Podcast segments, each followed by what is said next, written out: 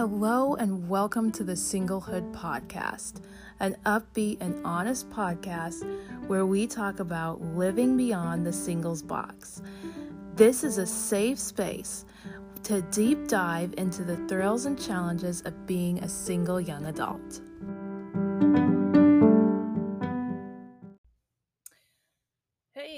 Everyone, I am shaking things up today and I am talking about the danger of waiting. I feel like in Christian culture, we hear this a lot that we should wait for the one, that we should wait for our spouse. And I think that we need to be careful with that phrase. I think there is a danger to waiting. And I think that we need to stop believing that waiting gets us good things. Like somehow we wait, uh, and the longer we wait, the more perfect our spouse is going to be. And I, for a long time, I really believed that. I really believed that I, and I got mad at God and I felt like, God, I should be rewarded, like massively rewarded for all the waiting that I've done.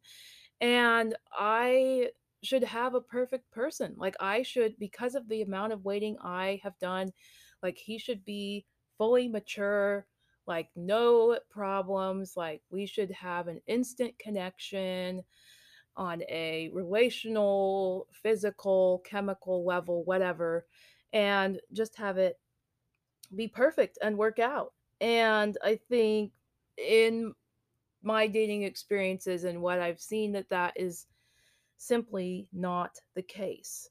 Um, but why else would we wait? I mean, what's the point of waiting if not to find and be rewarded with a really, really good and perfect person? Um, so as I was thinking about it, we've all heard the adage that good things come to those who wait, right? And I'm going to nerd out here for a moment. But bear with me. I promise I have a point to this and I will not bore you or go over. But I'm sure you've heard of an adage. So, adages state normal results of correct or incorrect behavior, uh, but they are not absolute promises. So, for example, in the Bible, you can think of the book of Proverbs really as a book of adages. And for example, uh, Proverbs 10, verse 3 says, The Lord does not let the righteous go hungry, but he thwarts the craving of the wicked.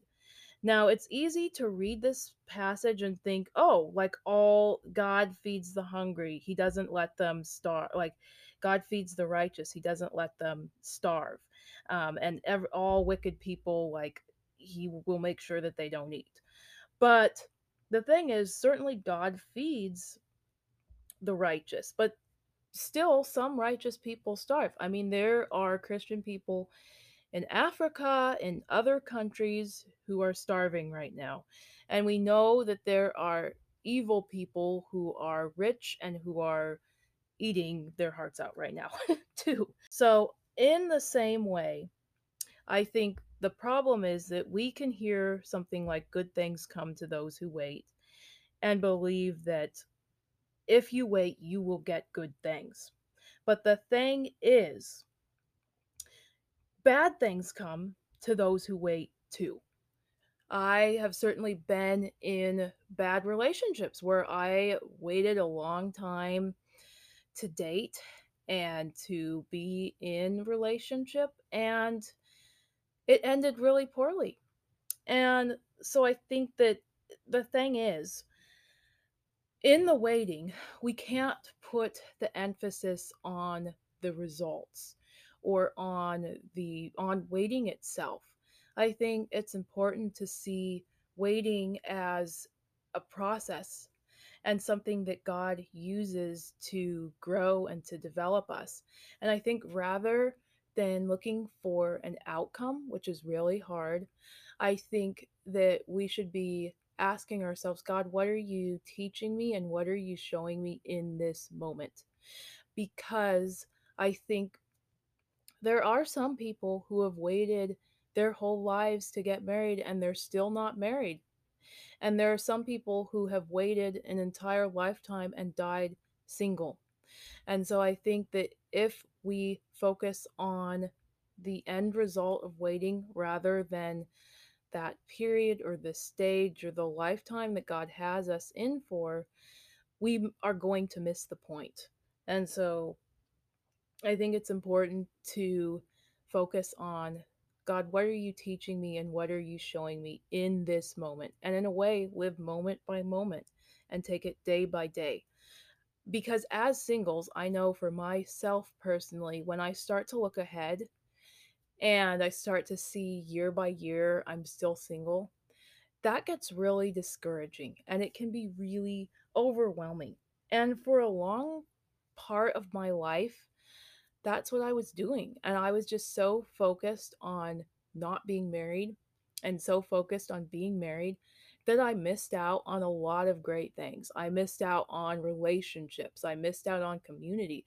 I missed out on growing and being able to heal and get whole for myself in a huge way.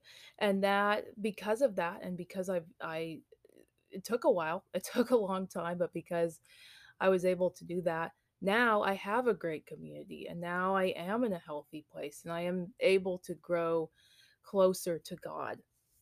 Um, and so I think, yeah, that's really important.